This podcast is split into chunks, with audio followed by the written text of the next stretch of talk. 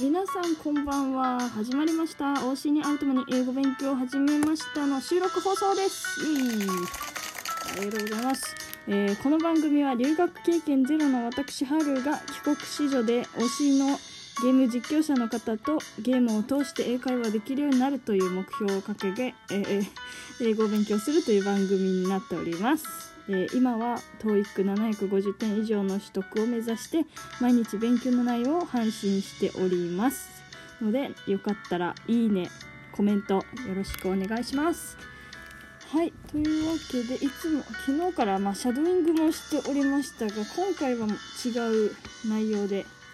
収録放送をしようと思います。えっとですねあの今ちょっと勉強 TOEIC の勉強してたらあのいつも使ってる猛牛チャンネルさんの動画であこれいいなと思ったのがあってそれをの内容をちょっとシェアしたいなと思って急遽収録放送を始めました。はい。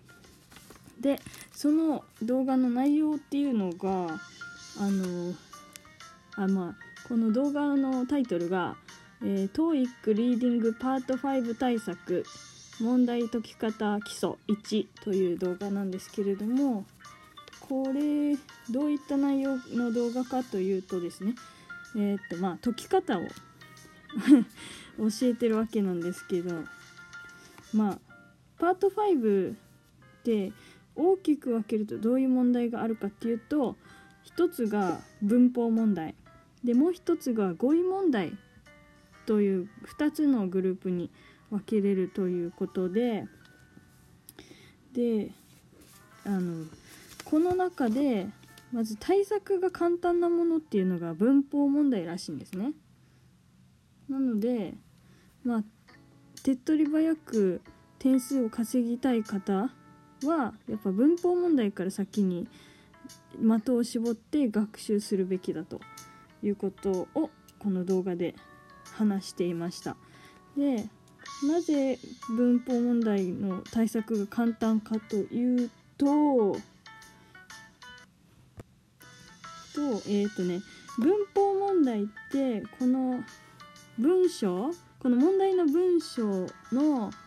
全体を見なくてもこの空欄の前後の単語を見るだけで解ける問題っていうのがたくさんあるらしいんですね。なので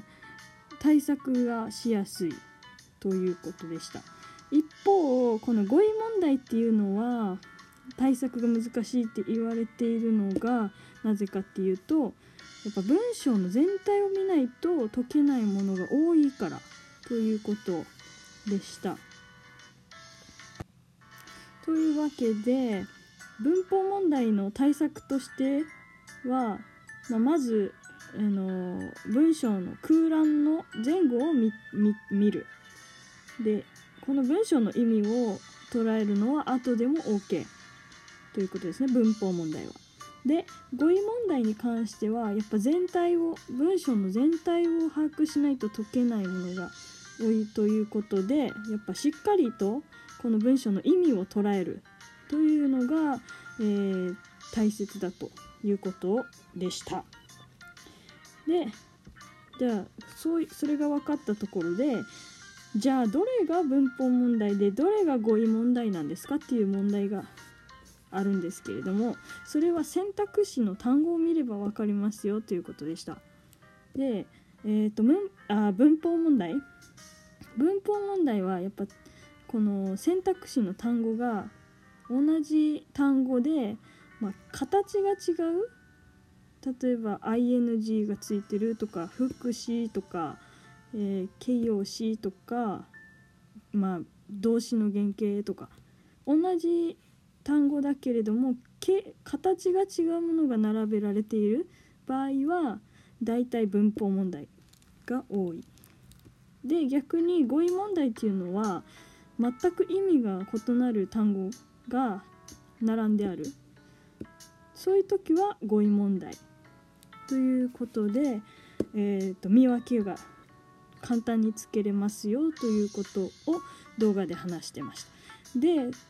そそうこの動画の最後らへんにじゃあどれが文法問題でどれが語彙問題かっていうのをあの見極めるテストみたいなのがあったんですけどマジで分かりやすかったね この解説を聞いた後もすぐこれは文法問題これは語彙問題っていうのが分かったのでまあ本当におすすめのこれは動画となってます。まずね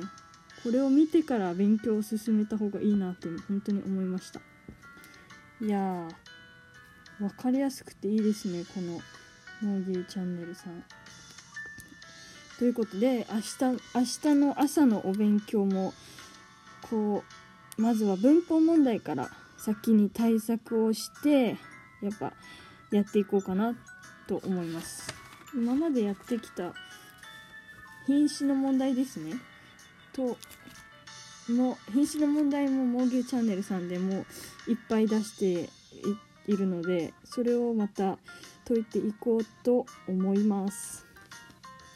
よし今日のところはこの辺で終わりたいと思います OK thank you for visiting my radio show. I hope you have a wonderful day. If you like this show, please like and subscribe, subscribe or leave comments and I will see you next time. Bye bye.